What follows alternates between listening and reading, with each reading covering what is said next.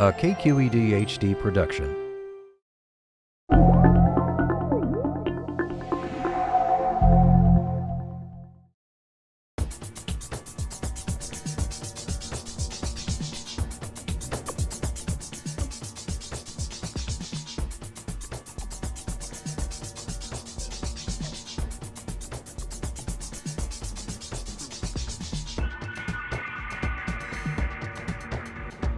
All along this coastline, the ocean's changing. Deep water wells up to the surface sometimes and brings acidity with it. But we're changing the whole ocean's acidity as well. As carbon dioxide is increasing in the atmosphere, some of that carbon dioxide is being absorbed by the oceans and it makes it more acidic.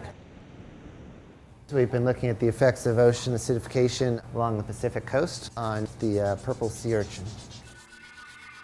The sea urchin has a hard internal skeleton that's made of calcium carbonate.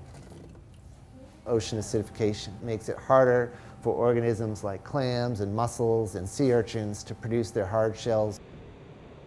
We're going to start with the egg and we're going to follow the larvae all the way to where it makes a tiny little sea urchin.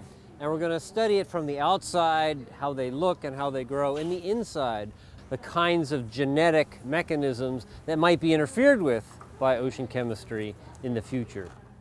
We want to see whether urchins that are raised under more acidified waters, whether they have a more difficult job making these critical skeletal rods.